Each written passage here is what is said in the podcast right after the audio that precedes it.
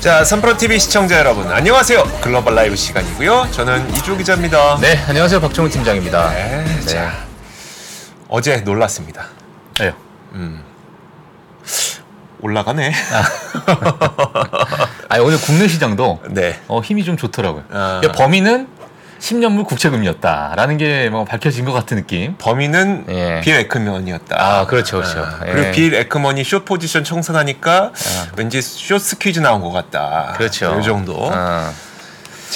스퀴즈면 그러면 금리는 계속 떨어지게 되는 겁니까? 아니면 잠깐 떨어지고 마는 겁니까? 스퀴즈는 뭐 단발성인 이유가 좀 크죠, 사실은. 만약에 스퀴즈라면 예, 만약에 스퀴즈라면. 아, 드러나진 않았지만 예, 단발성일 이유가 좀 있고 음. 지금 10년물 국채 금리가 지금 또 소폭 조금 올랐어요. 음. 예, 그렇기 때문에 지금 거의 한 4.9로 다시 네. 어, 회귀하고 있는 그런 상황이긴 한데 지금 제가 지금 체크해 보니까 뭐 4.88 정도 예. 예 왔다 갔다 하니까 어, 뭐 끝까지 뭐 긴장을 늦추면 또 안 되는 예 그런 시장이 아닐까 이제 이렇게 보고 있습니다. 저 요즘에 클로징에 딱 단골 멘트 아닙니까? 금리야 좀 내려라. 아 근데 그러니까요. 아직까지는 좀 그런지 모르겠어요. 예. 자, 전 잠시 후에 저도 관련된 내용을 좀 준비해놨으니까, 음. 자 오늘은 어떤 내용들이 좀 준비되어 있을지. 예 아, 오늘 뉴스 시작해보시죠. 간단하게 또 같이 보도록 하겠습니다. 사실 앞에서 오늘 뉴스는 네. 어뭐 헤드라인 뉴스들이 거의 뭐 몇개 정해져 있어요. 맞아요. 사실 예 네. 몇개 정해져 있기 때문에 어 그러한 부분이 아마 앞에서 좀 겹쳤을 것 같지만 많이 겹쳤죠. 예, 근데 뭐 글로벌 라이브를 또 보시는 분들은 또 너무 중요하니까 음. 저희가 또 안 짚고 넘어가기에는 좀 예의가 없고 예. 예의를 또 끝까지 지켜야 됩니다. 예, 그래서 조금은 겹치는 부분이 있지만은 예, 양해해 주시기 바라겠고요. 네. 오늘 음. 자 어떤 뉴스가 있는지 같이 보도록 하겠습니다. 네, 일단 화면 와, 한번 띄워주시면 되게 중요한 게 많네요. 예. 어. 일단 오늘 체크 포인트를 제가 조금 정리했어요. 와. 예. 체크 포인트 좀 정리했는데 일단 뭐 10년물 국채 수익률이 4.8%대로 아, 하락을 했고요. 유가도 마찬가지로 어, 지금 브렌트유 같은 경우에도 89달러, 네. 예, WTI 같은 경우에도 지금 85달러까지 지금 하락을 한 상태이기 때문에 음. 시장에서는 어느 정도 좀 긍정적으로 반응하지 않았나. 현재 지금 선물 시장도 올라가고 있는 상태입니다. 그래서 그런 부분 체크해 주시면 될 것 같고요. 그리고 이제 오늘 사실 뭐 아, 저 CNBC에서 이런 뉴스가 나왔는데 일본과 호주의 어떤 긍정적인 기업 활동 보고서가 나오면서 어. 뭐 일본, 그리고 상해, 그리고 우리나라, 대한민국 국내 시장도 매수세로 돌아섰다라는 이야기가 나왔기 때문에 어, 일본과 호주의 어떤 긍정적인 기업 활동 보고서가 네. 어느 정도 좀 효과를 주지 않았나라는 예, 월가의 어떠한 어, 시각 이 부분도 한번 체크해 주시면 될 것 같은데 물론 금리 자체가 조금 내렸기 때문에 또 어, 국내 시장이 좋지 않았나 이렇게 보시는 어, 관점도 많기 때문에요 뭐 그런 부분은 다 같이 어, 합쳐서 좀 보셔도 좋을 것 같습니다. 그리고 알파벳 마이크로소프트가 실적 발표 임박했고요. 엑손모빌 파이오니어가 최근에 인수합병을 했었죠. 60billion 달러. 그러니까 원화로 치면은 약 한 75조 원 정도가 될 수 있는 아주 뭐 공룡급 인수합병이 나왔었는데 이번에 또 쉐브론과 헤스 헤스도 마찬가지로 이제 오일 생산하는 예, 그런 기업이라고 볼 수 있을 것 같고요. 아, 메가톤급 인수 합병이 일어났다.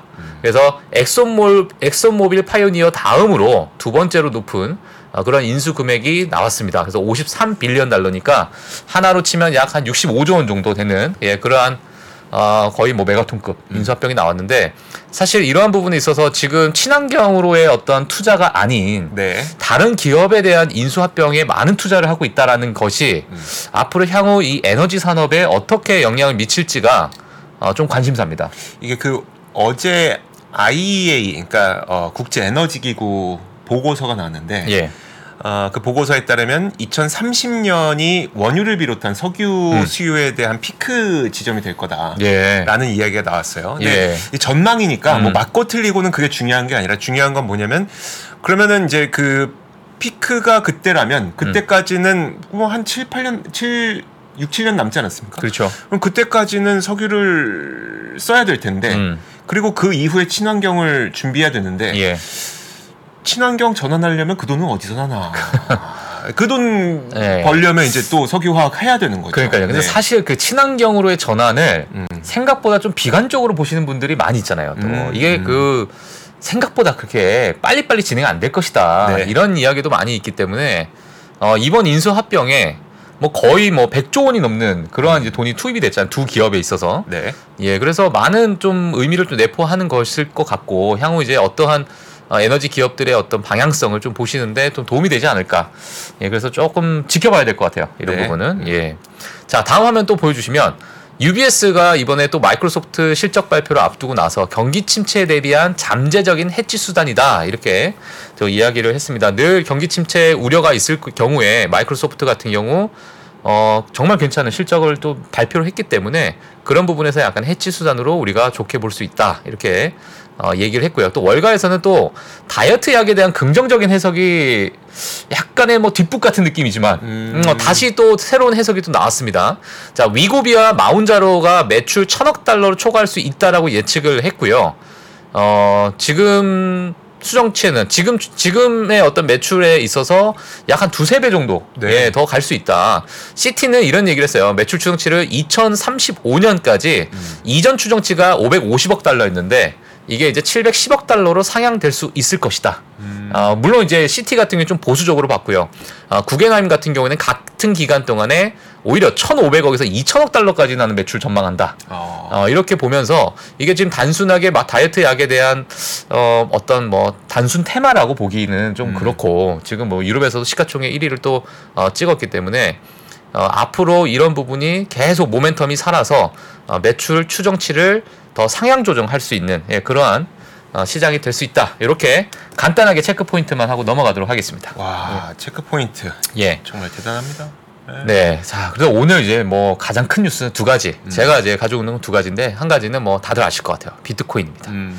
비트코인이 어, 미국 3만 5천 불을 넘어섰습니다. 어. 예, 넘어섰고 이게 지금 어, 약 17개월 만에 어, 넘어섰던 그러한 수치다. 그러니까 2022년 이후로 어, 나온 이야기다라고 볼 수 있을 것 같은데요. 뭐 다들 아시다시피 어, 너무너무 지금 뜨거운 상황이고 그러니까요. 어, 지금 뭐 주식 시장과 여러 시장에서 가장 호재가 있는 부분은 뭐 암호화폐 시장이 아닐까. 예. 호재가 있는 부분은 거긴 것 같아요, 또. 예. 워낙, 워낙 이제 그 금리 때문에 음. 예, 너무 압박을 받아왔기 때문에 그런 것 같은데 일단 미국 현물 비, 어, 비트코인 ETF 승인 가능성이 더 부각이 되면서 지금 네. 어, 비트코인 시장 또 암호화폐 시장이 좀 핫하게 좀 올라가고 있다 이렇게 볼 수 있을 것 같아요. 지금 자산운용사 블랙록이죠. 블랙록과 피델리티가 경쟁을 하고 있다 이렇게 좀 얘기가 나오고 있는데요.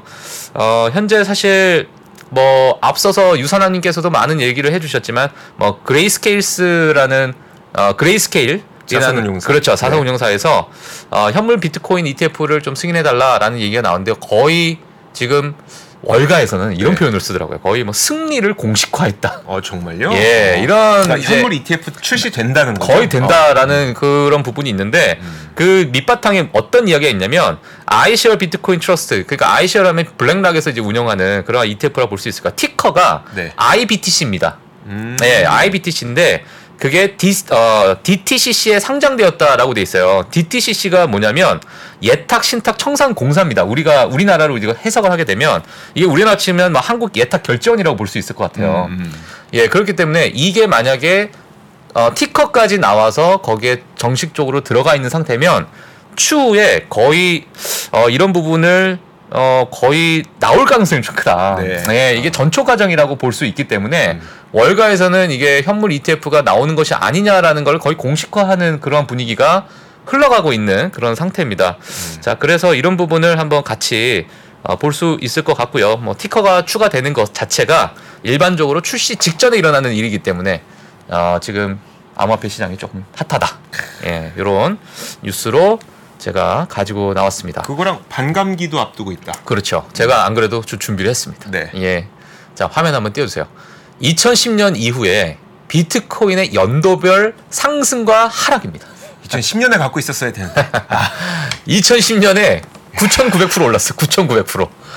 예, 그래서 지금 오른쪽에 보시게 되면 어, 그 한 해 동안 얼마나 올랐나를 어, 볼 수 있는데 2010년은 사실 저게 뭐 가격이 뭐예요? 0.003이었어요.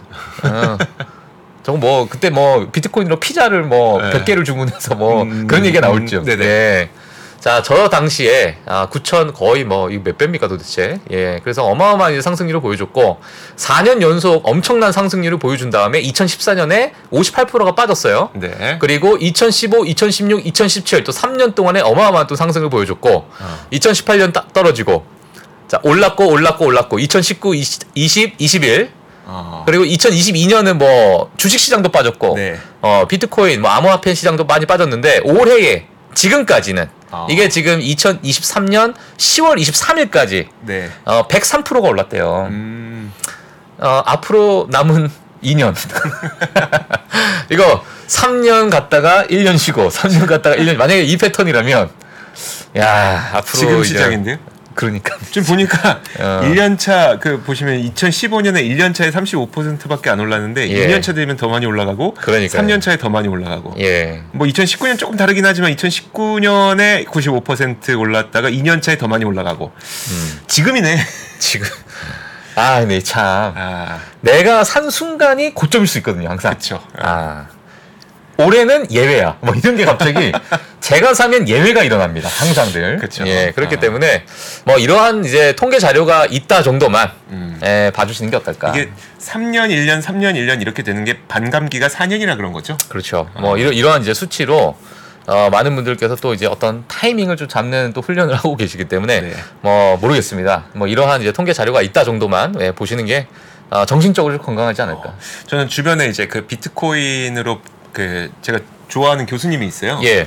그 교수님은 그 비트코인으로 본인의 사업을 하고 계시는 분이고 어. 그래서 그분을 통해서 이제 관련된 이야기들을 좀 듣는데 사실 저는 이제 산업적으로 음. 가격 말고요. 음. 그러니까 가, 코인의 가격이 오르고 내리고 이거 말고 산업적으로 확실히 비트코인은 그 여러모로 이용할 가능성은 좀 있을 것 같긴 해요. 어. 아, 이더리움도 마찬가지고. 예. 확실히 최근에 또 뭐 여러 가지 라이트 체인이라든지 이런 거 네네.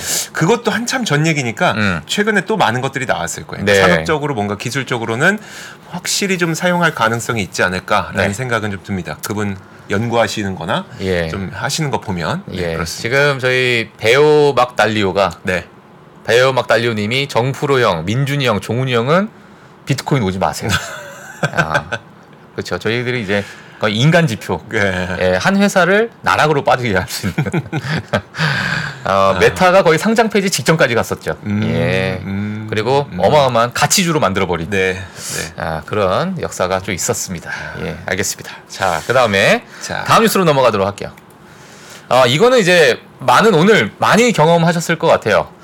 지난, 그러니까 어제 시장이죠. 어제 시장을 좀 보게 되면 사실 엔비디아가 상승을 하고 인텔은 또 하락을 했어요. 네. 네, 물론 이 배경에 이러한 이야기가 있기 때문에 어, 약간의 좀 어, 상승과 하락을 좀 보여줬던 하루였지 않았나 이렇게 볼 수 있는데요. 엔비디아가 인공지능 컴퓨터 칩 시장을 장악하겠다 이러한 아주 자극적인 뉴스가 좀 나오게 되면서 인텔의 개인용 컴퓨터 칩까지 이제 설계 중이다라는 얘기가 어, 나오고 있습니다. 그 기변 그 밑바탕에는 뭐가 있냐면 마이크로소프트가 사실 애플을 겨냥해서 윈도우 PC용 ARM에 기반하는 그런 기반 프로세서를 구축할 수 있도록 예, 지원하면서 네. 이게 이제 가능하게 된 거예요. 그러다 보니까 엔비디아와 AMD가 ARM 기술을 탑재한 PC용 칩을 만들겠다 이렇게 얘기가 나오면서 이제 설계 들어갔다 이런 얘기가 이미 벌써 나오고 있는 상태고요.